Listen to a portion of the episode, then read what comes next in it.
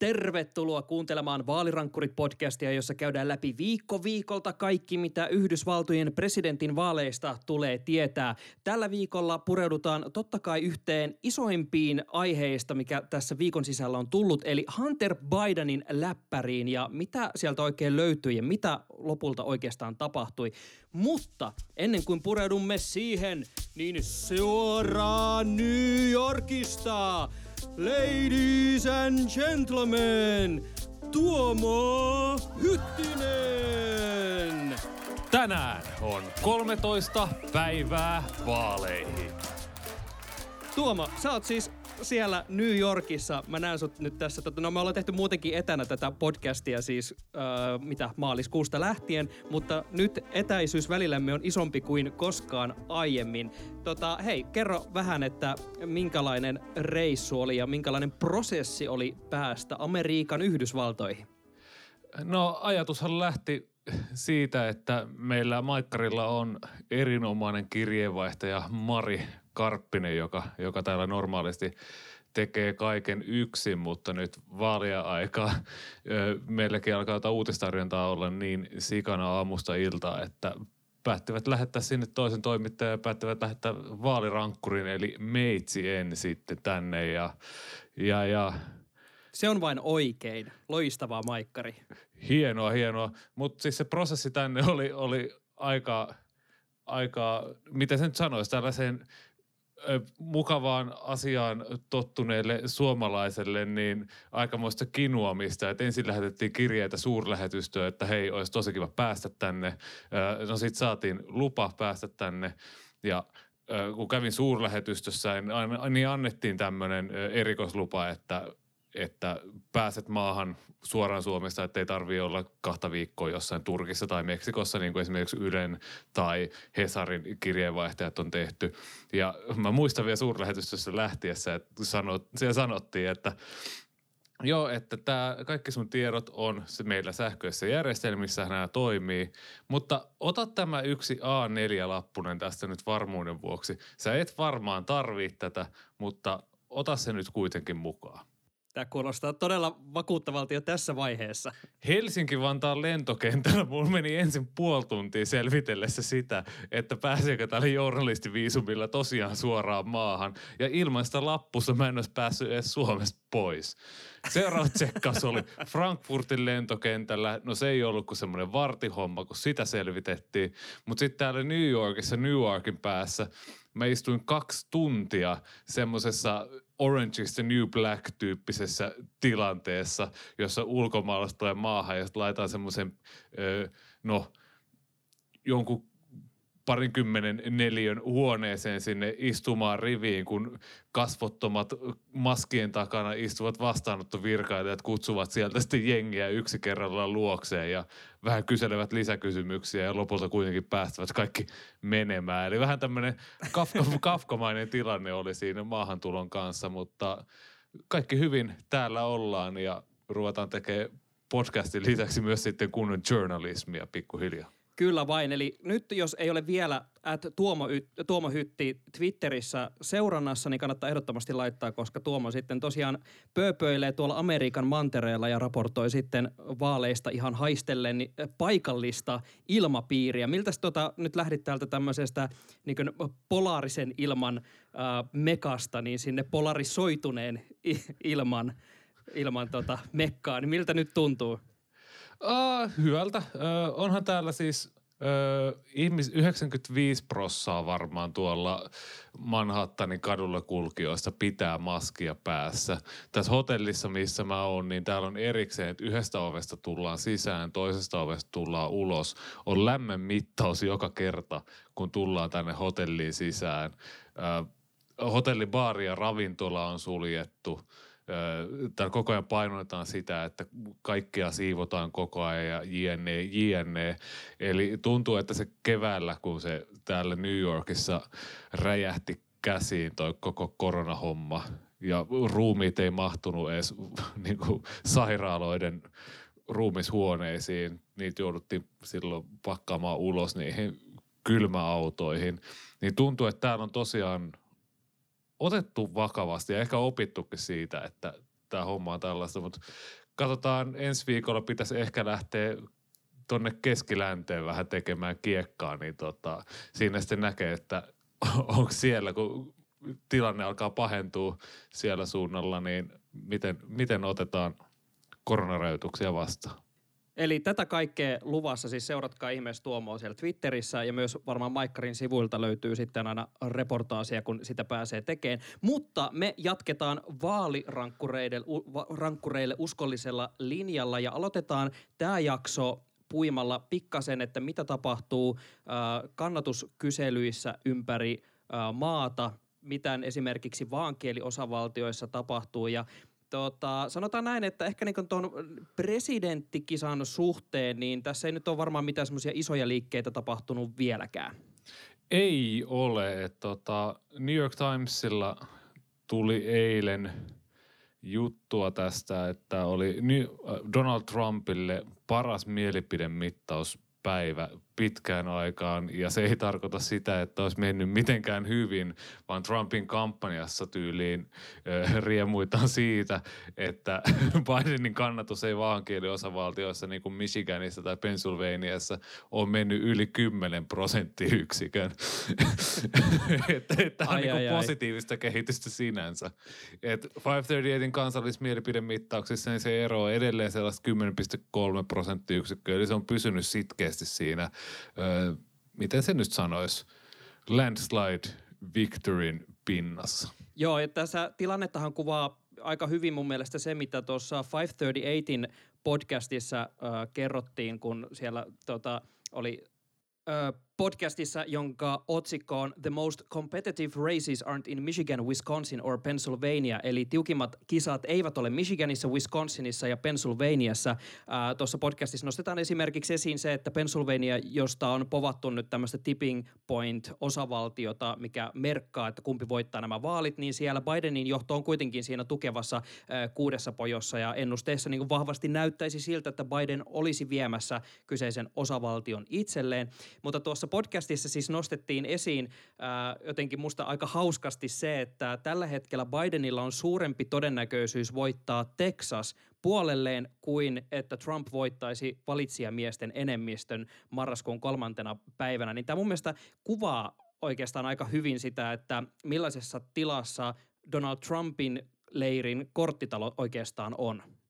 Juu, ja sitten kun koko ajan mietitään sitä, että miten Trump voisi voittaa nämä vaalit, niin sanotaan, että hän tarvitsisi jonkun Bidenin mokan ja sitten jonkinlaisen mittausvirheen, mikä oli Gallupeissa vuonna 2016 joissain vaankieliosavaltioissa, jossa painotettiin vähän väärin tätä kouluttamattomien äänestäjien osuutta. Mutta mielipidemittauksissa se virhemarginaali on aina plus-miinus. Eli jos me oletetaan, että että siellä jonkinlaista mittausvirhettä on, mitä tietenkään ei vielä tiedä, uskota onko, koska, koska ne on aina yllätyksiä. Ei kukaan silloin 2016 tehnyt tahallaan mitään sitä, että nyt vähän väärin painotetaan näitä juttuja. Niin se voi myös mennä siis Bidenin suuntaan tämä koko homma. Eli sen sijaan, että Trump kirisi sen Pennsylvanian kuuden prosenttiyksikön johdon, hän saattaa hävitä siellä tyyliin 12 ja Biden saattaa viedä Ohioon, Georgian, Iowan ja Texasin ja joku tyyli 400, yli 400 valitsijamiestä. Että niin nämä kannattaa aina pitää mielessä, kun puhutaan siitä, että, että että miten Trump voi voittaa. Meillä on ehkä vähän jäänyt semmoinen 2016 semmoinen Trump-trauma tavallaan, että ei, ei tiedetä, miten, miten hän sen oikein teki ja kuinka hän sen oikein käänsi ja ajatellaan, että hän on semmoinen velho, joka, joka pystyy joka kerta ylittämään odotukset ja, ja liberaalit mielipidemittajat vaan sitten tekee näitä mittauksia ihan päin persettä vuodesta toiseen.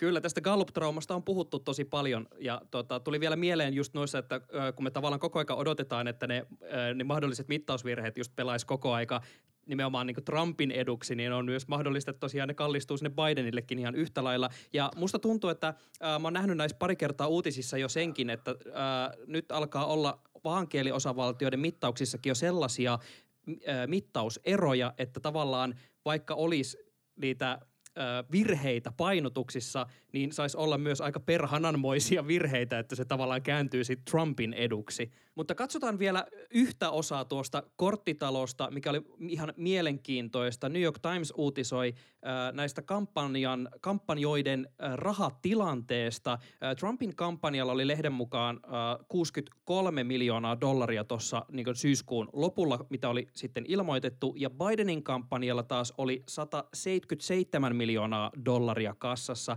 Ja sitten kaikkiaan, kun tullaan, ollaan tultu lokakuuhun, niin sekä tällä kampanjalla että sitten puoluekoneistolla on Trumpin puolella ollut käytössään 251,4 miljoonaa, niin Bidenilla ja demokraattien kassa kassa jyrässä 432 miljoonaa dollaria. Ja tämä on musta niin tosi mielenkiintoista, että Bidenilla on nyt todella paljon fyffeä takataskus, mitä heittää, ja etenkin just mainoksiin, ja me ollaan puhuttu siitäkin, että Trump on esimerkiksi vetänyt mainoksia pois joistakin osavaltioista, niin mitä mieltä sä Tuomo oot, että onko tämä niin tämmöinen zero enthusiasm tilanne, kuten Trump aina huutaa tuonne Bidenin suuntaan, vai onko demokraatit vaan nyt ihan semmoisella full HD-hyökkäysmentaliteetin liikenteessä? Mä luulen, että se Bidenin voiton todennäköisyys on tällä hetkellä niin iso, että tavallaan lahjoittajat katsoo, että tohon voittajan kelkkaan kannattaa nyt lähteä messiin.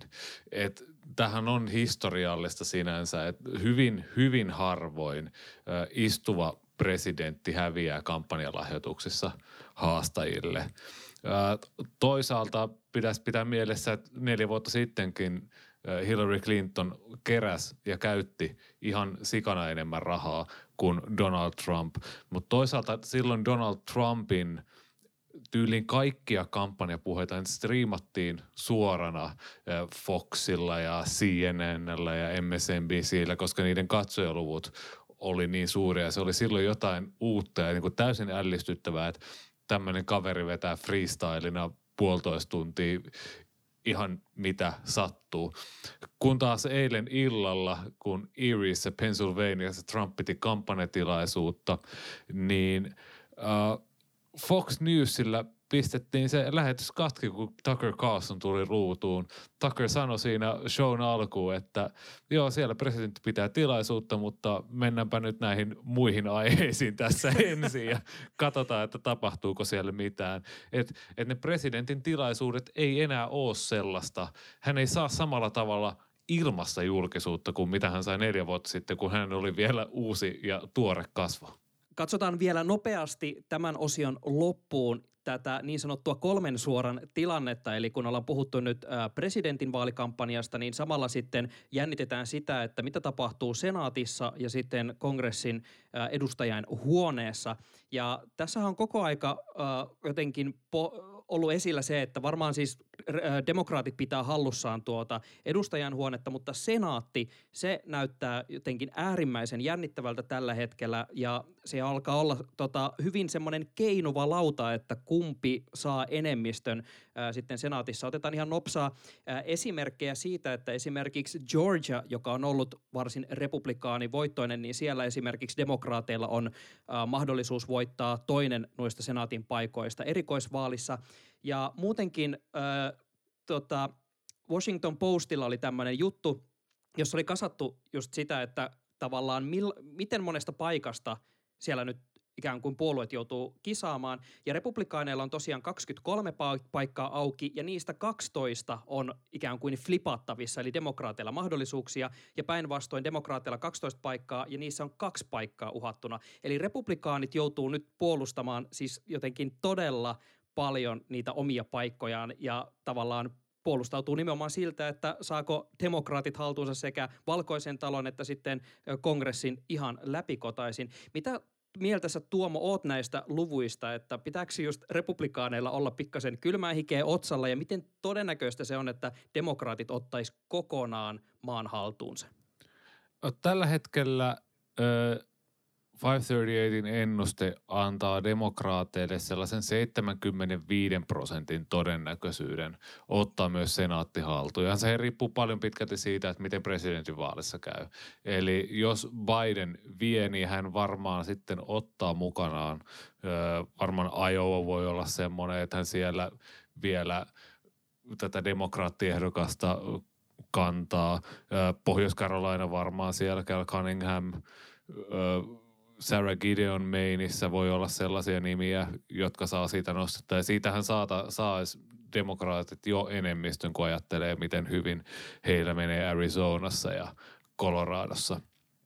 Uh, mä haluaisin tuohon Georgian tilanteeseen ehkä vielä ottaa kantaa sille, että siellähän on tosiaan kaksi vaalia tällä hetkellä menossa, eli uh, David Perdue puolustaa sitä omaa paikkaansa ihan normivaaleissa. Ja sitten on tämä erikoisvaali, missä Sami mainitsi. Ja siellä on tämmöinen ihan totaalinen mayhem tilanne. Eli tämä on erikoisvaali ja Georgiassa se on niin kuin avoin esivaali.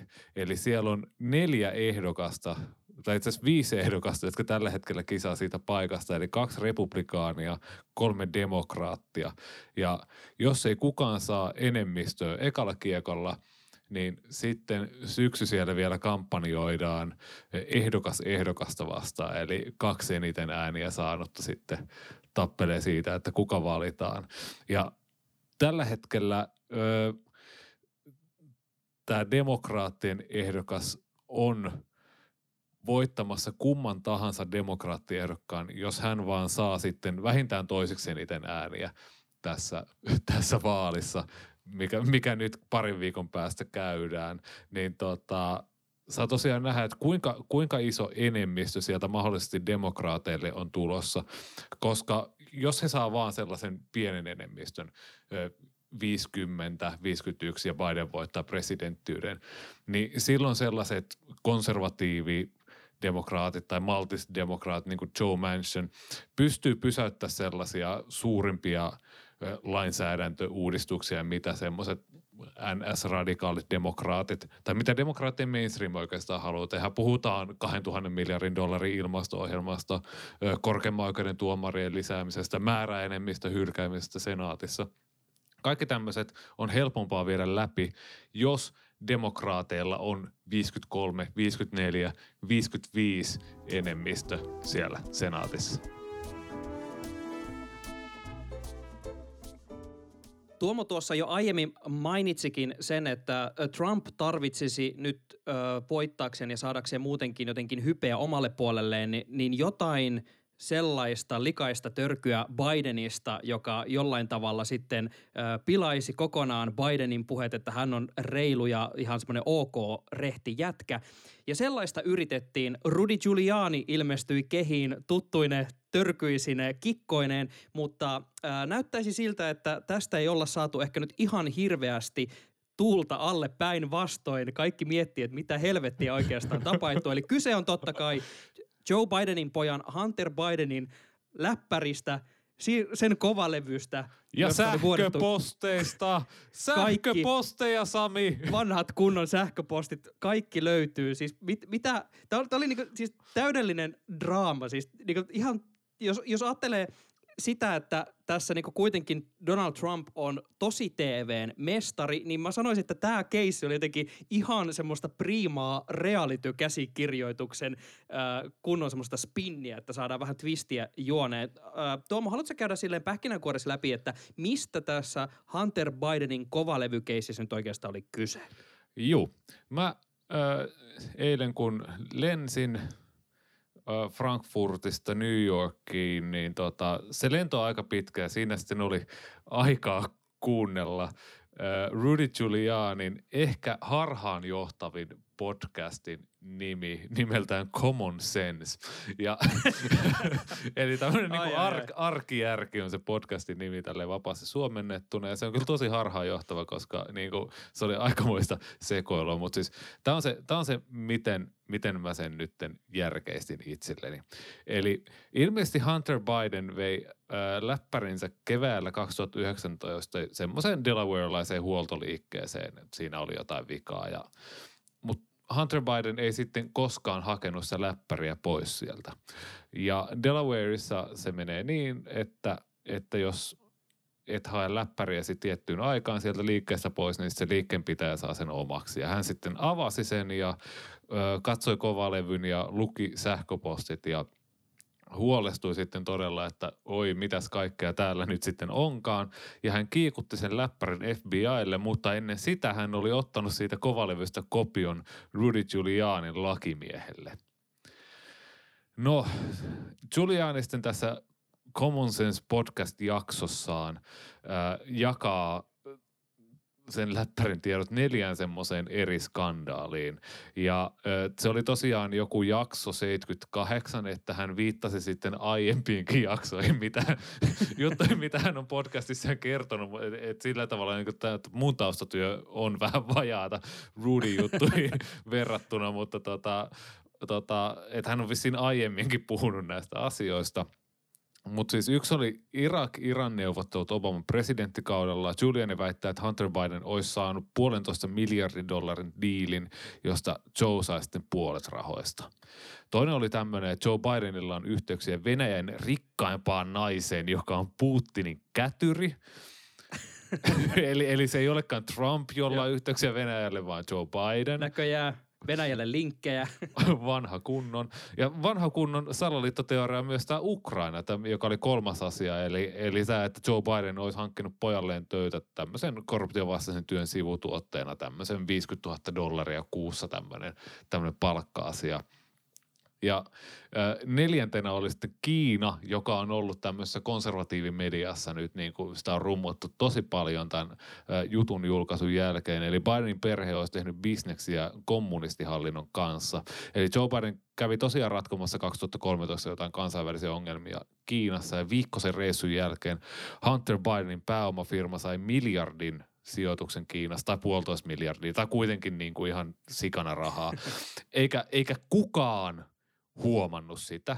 Ja Rudy Giuliani tässä podcastissaan siis sanoi, että, että, tämä on just se juttu. Tässä se korruptio on. Se on kiinalainen tapa ö, korruptoida. Eli, eli, eli annetaan, lahjotaan niin kuin poliitikkojen lapsia ja sitten lapset elättävät vanhempia. Eli mä en ole ihan varma nyt siis, koska – koska tässä, on, tässä elää se, että Joe Biden on hyödyttänyt poikaansa silleen, että aina kun hän on mennyt neuvottelemaan jonnekin, niin hän on kärnyt sieltä bisnesdiilejä pojalleen. Mutta sitten Rudy Giuliani sanoi tosiaan senkin, että, että kun Hunter Biden on saanut tätä rahaa, niin hän on jakanut sitä isälle ja hän niin kuin elättää sitten vanhempiaan jotenkin näillä korruptiorahoilla. The plot thickens. Joo, ja sitten kaikkeen tähän liittyy jotenkin se, että siellä kovalevyllä oli jotain semmoisia videoita, joita ei kai muut on nähnyt kuin Rudy. Ja siellä Hunter Biden kävelee jotenkin sekavasti tai jotenkin tälleen ja sitten sanotaan, että hän on crack-addikti, että hän ei saisi töitä edes kaupan kassalta. Ja sen takia Joe Biden sitten hankki pojalle näitä diilejä – mutta sitten Hunter Biden oli kuitenkin 2013 tämmöisessä sijoitusfirmassa töissä, joka sai sen miljardin tai puolentoista miljardin sijoituksen Kiinasta, jota kukaan ei huomannut. Ja siis tämä on, on kaikkinensa tosi, tosi sekavaa. Siis kuulijat ei nyt tällä hetkellä tosiaan näe, mutta mä tällä hetkellä vaan raavin otsaan ja mä katson silleen monttu auki tuomoa tuossa ruudulla ja kuuntelen, kuuntelen, että siellä on kyllä Mr. Giuliani kyllä tykitellyt nyt oikein olan takaa. Joo, ja nämä tiedot siis luovutettiin Washington Postille, äh, tietääkseni viime... Anteeksi, New York Postille. A, a, anteeksi, joo, New York Postille. Tietääkseni... Eli tämmöinen vanha kunnon tabloidilehti sieltä, sanotaan, että niin kuin aggressiivisemmasta päästä. Kyllä, eli tota, New York Postille viime syksynä – ja Giuliani tarjosi juttu New York Postille lähinnä sen takia, koska muut mediat, niin kuin Washington Post tai New York Times, olisi yrittänyt tarkastaa näitä väitteitä.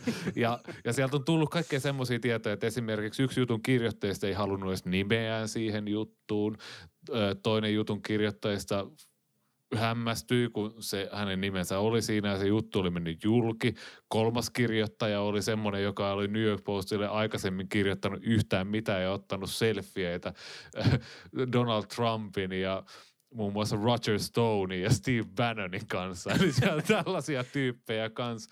Mutta siis kaiken tämän jälkeen, Sami, Tämä oli siis Tucker Carlsonin lähtöjuttu eli siltaisessa ohjelmassa. Niin kuulostaako tämä nyt siltä, että tässä niinku Trumpilla on hyvät eväät heittää lokaa Joe Bidenin päälle?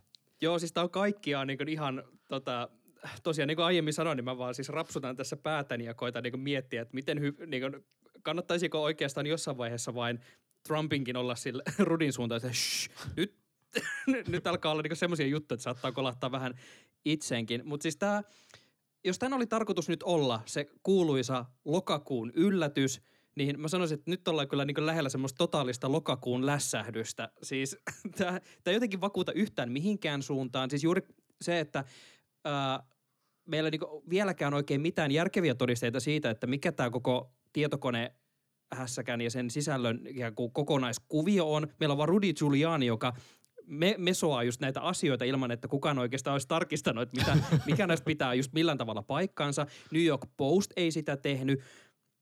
Ja siis tämä juttu vaan sisältää niin paljon semmoisia kummallisia kysymysmerkkejä siitä, että niin kun, yritetäänkö tällä edes mitä, millään tavalla järkevästi ikään kuin luoda sitten mitään semmoista koherenttia salaliittoteoriaa, koska esimerkiksi tänään äh, New York Timeshan uutisoi siitä, että Donald Trumpin yhtiöilläkin on pankkitilejä Kiinassa ja siellä ollaan käyty sadoilla tuhansilla kauppaa Kiinan kommunistisen puolueen kanssa ihan yhtä lailla. Ja sitten samaan aikaan tavallaan pitäisi ottaa niinku lyömäaseeksi se, että jos siellä on ikään kuin mitään suhteita Kiinaan, niin tämä niinku tavallaan heti tulee jo tämmöinen oksymoronitilanne tässä, että et pata kattilaa soimaa.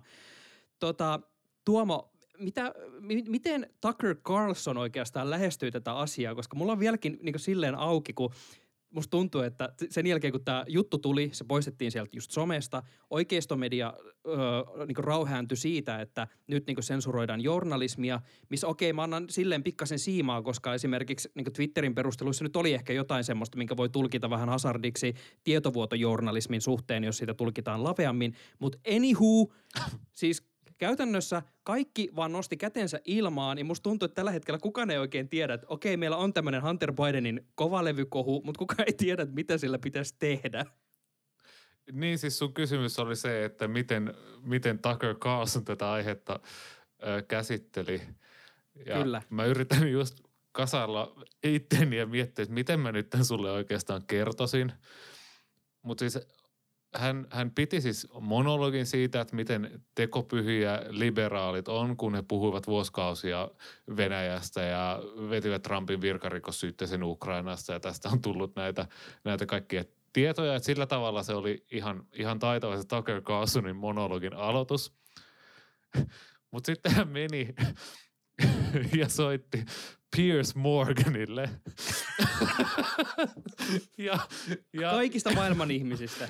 ja ja uh, Piers Morgankaan ei siis sanonut mitään sellaista niin kuin mitään, mitään hirveän raflaavaa muuta kuin, että onpas outoa, että liberaali media vaikenee tässä, mutta siis se asetelma, että niin maailman sekopäiselle mälle brittimiehelle otetaan yhteys tällaisen mitä kummallisimman aiheen parissa käsittelyyn, niin en mä tiedä, mä, mä jotenkin ihan, tipahdin ihan täysin. Joo, mä en yhtään ylläty. Mutta siis just se, äh, tavallaan Giuliani oli oikeassa siinä, että New York Postilla olisi toki niin ollut tässä nyt semmoinen hieno pelin paikka, että lähteä vaikka sitten, jos siellä oli jotain viitteitä jostain oikeasta korruptiosta, niin lähteä niiden perässä juoksemaan ja selvittää, että oliko tällaisia. Nythän vaan siellä postattiin, että oi vitsi, että meillä on jotain tämmöisiä sähköposteja ja muuta, että läntetään näillä tämmöisillä tota, re, niin, niin sanotulla revinnäisillä tämä niin juttu täyteen ja julkaistaan vaan ilman, että kukaan oikeastaan tietää, että mikä näistä pitää paikkansa, mikä liittyy mihinkin. Ja siis, ja, ja siis se ihan se perusasia, että mistä tässä on niin kuin kyse.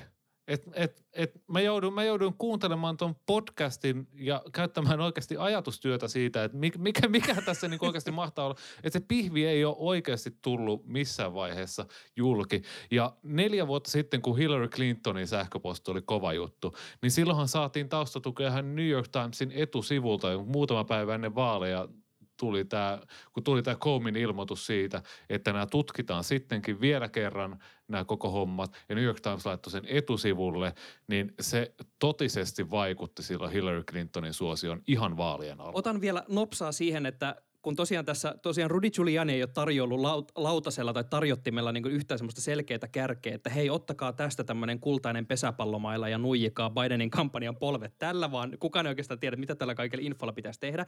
Ja esimerkiksi täytyy tarttua just tuohon, äh, kun siinä podcastissakin ilmeisesti yritettiin vauhkota nyt sitä, että tämä Hunter Biden on äh, crack-addikti, että siellä oli ollut kuvia siitä, että hän tosiaan on crack-piipun kanssa ja käyttää huumeita, niin tämäkin niin tuodaan jotenkin tosi sellaisena oh, katsokaa yllätyksenä, että tämmöinen paljastuu, kun tämä on ollut mun mielestä koko ajan ihan julkista tietoa, että Bidenin kampanjassa on niinku muutenkin ollut esillä se, että kyllä, että hänen molemmat poikansa, että sekä Bo Bidenilla että Hunter Bidenilla on ollut huumeongelmia ja tavallaan siitä, siitä niinku puhutaan todella paljon ja sitten esimerkiksi vedotaan siihen, että me tiedetään, että millaista se on, kun joutuu just ongelmiin. Me tiedetään, että Yhdysvalloissa opiaattiongelma on muutenkin iso ja tavallaan sieltä niin puhutaan näistä sosiaalisista ongelmista. Niin tavallaan tämä niin kuvaa sitä lässähdystä, että ei oikein, niin kuin, tuokin asia, mikä on jo niin kuin kaikkien tiedossa, ikään kuin yritetään nostaa semmoisena momentilla esiin, vaikka se ei sitä edes ole. Ja vielä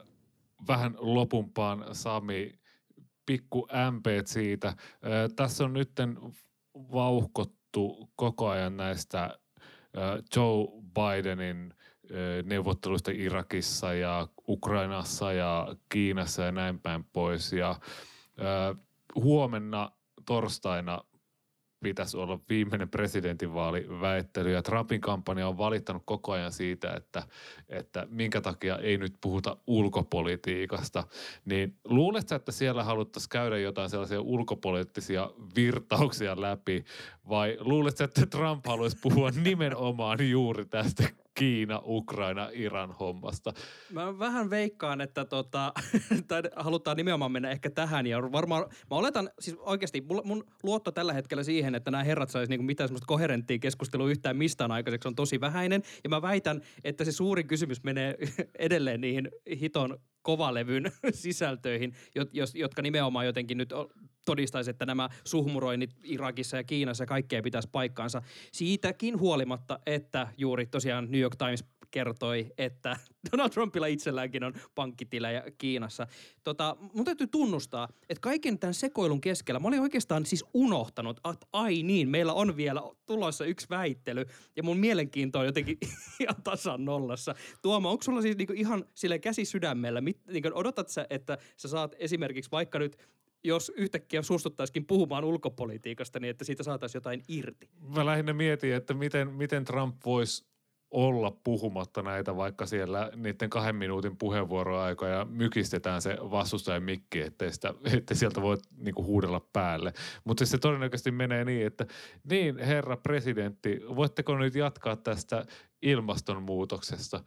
Niin hän sanoi, että juu, ilmastonmuutos saattaa olla totta, mutta sitten nämä Hunter Bidenin crack-ongelmat ja jade, jade, jade, ja sitten se menee sellaiseksi jankkaamiseksi kuitenkin. Kaiken takana on twiittiosio on tällä kertaa Biden-kanunat ovat pian todellisuutta osio, sillä The Verge verkkojulkaisu on uutisoinut Alexandria Ocasio-Cortezin Twitch-striimistä. Uh, eli hän on siis pelannut netissä ihmisten kanssa tällaista Among Us peliä, joka on tällä hetkellä todella suosittu. Hän on pelannut sitä siis siellä Twitch-striimissä kolme ja puoli tuntia samalla kertoen ihmisille äh, siitä, että miten rekisteröidyt äänestäjäksi ja millaisia poliittisia teemoja äh, demokraateilla on jne. jne. Samalla kun on sitten saattanut olla itse impostor, eli koittanut vain pyyhkiä pelistä kaikki muut avaruusalusta korjaavat viattomat ihmiset. Tuoma, minkälainen luotto sulla olisi siihen, että äh, poliitikko äh, kertoisi sinulle, että ei, minä en ole alieni, joka aikoo viedä sinun pääsi minä hetkenä hyvänsä? Mä olisin Mä ihmettelen, että hän on ylipäänsä jaksanut pelata sitä kolme ja puoli tuntia.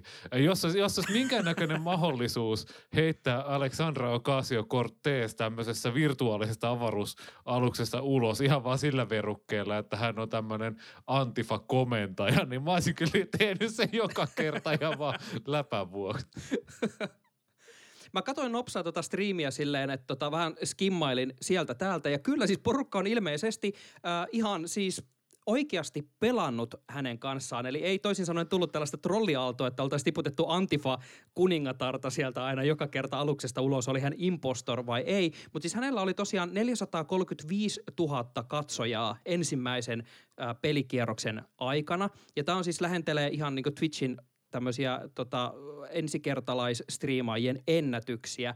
Mutta Tuomo, me ollaan myös saatu vihje just siitä, että Bidenin kampanjalla on siellä Animal Crossing-pelissä myös nykyään se oma saari, jossa voi vierailla ja siellä alle annetaan tota, kans kaikkea äänestysvinkkejä ja muuta. Niin kuinka kauan meidän pitää vielä odotella, että me saadaan esimerkiksi Joe Biden jonnekin Warzoneen taistelemaan siis, kuin Irak-neuvotteluissa konsana. Mun visio on se, että jos Joe Biden valitaan presidentiksi, niin hän aloittaa tällaisen aivan uuden ö, hallitsemistyylin, eli hän jättää väliin kaikki tämmöiset edustustehtävät, sanoo, että Kamala Harris, valitsen sinut, sinä voit mennä näihin tylsiin tilaisuuksiin, minä huolehdin terveydenhuollosta, koronavirustorjunnasta ja aamuöisin pelattavasta Among Usista tai Warzoneista tai mitä ikinä hän voisi vaikka kodia koittaa pelata. Et sen sijaan, kun Donald Trump herää aamuyöllä Twitteriin, niin Joe Biden kaivaa pleikkari vitosen esiin ja lähtee taistelemaan sotakentillä.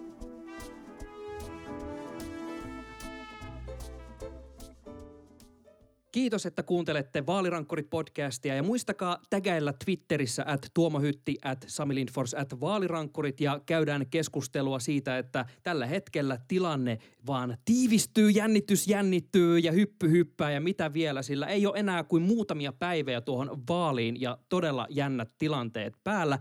Eli Twitterissä käydään keskustelua ja seurataan, että millä tavalla tilanne etenee. Hei, jos kuuntelet tätä nykissä, niin meitsi on täällä. Sovitan treffit johonkin koronaturvalliseen paikkaan ja jutellaan vähän. Saatat päästä podcastiin. Äh, muutenkin, jos tulee ihan mitään kysymyksiä tai tämmöistä, niin ääniviestii tulemaan. Vaalirankkurit vastaa ja vaalirankkurit palaa jälleen ensi viikolla.